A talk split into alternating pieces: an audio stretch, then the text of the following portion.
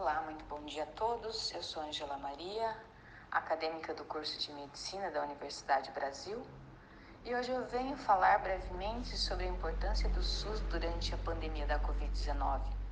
Para falar sobre o SUS, vale recordarmos algumas datas importantes na sua criação. Quando o SUS foi proposto? O SUS foi proposto eh, na oitava Conferência Nacional de Saúde que ocorreu em Brasília entre os dias 17 a 21 de março de 1986. Ele foi promulgado na Constituição Federal em 1988 e ele foi regulamentado em 1990 através de duas leis orgânicas que são as leis 8080 e a 8142. Sobre a força operacional e pragmática do SUS durante a pandemia, foi muito bem avaliada, pois nós vimos que, diante de um vírus de alta letalidade e mortalidade, assim considerados pela Organização Mundial da Saúde, com a capacidade de, de transmissão muito alta também. Houve então uma necessidade imediata na expansão do sistema em viabilizar uma resposta assistencial eficiente e eficaz para que dessa forma pudesse atender a necessidade da população.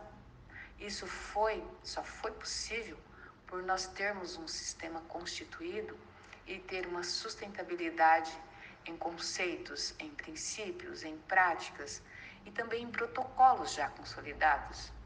Então, diante desta realidade, nós vivenciamos uma mobilização na construção de leitos de UTI, em alguns estados ainda até alcançando uma, uma proporção acima de 400% da sua capacidade de atendimento à população, fortalecendo dessa forma os princípios da universalidade.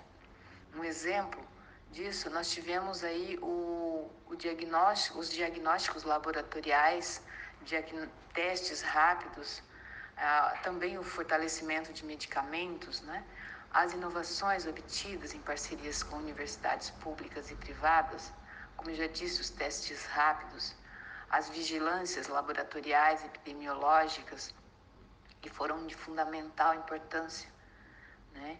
E para reforçar o papel do SUS diante da sociedade brasileira. Tivemos ainda uma rede hospitalar crescendo, as vigilâncias trabalhando em tempo hábil com respostas ágeis e de forma eficaz, implementando as ações, os monitoramentos, as avaliações dos centros estratégicos e ampliando um corpo clínico. Tivemos a participação dos profissionais da saúde, de todos os profissionais, médicos, farmacêuticos, enfim, uma ampla participação dos profissionais da saúde, juntamente com a colaboração de algumas instituições públicas e outras privadas. O que nós podemos concluir com isso? Que, diante de uma crise sanitária mundial, nós tivemos um sistema que trabalhou com afinco, juntamente com todos os profissionais, para que o cenário de crise sanitária fosse de forma a minimizar a dor, o sofrimento, tanto daqueles que partiram quanto dos que ficaram. Assim encerro a minha fala neste dia, agradecendo pela atenção e desejando a todos um, um ótimo final de semana.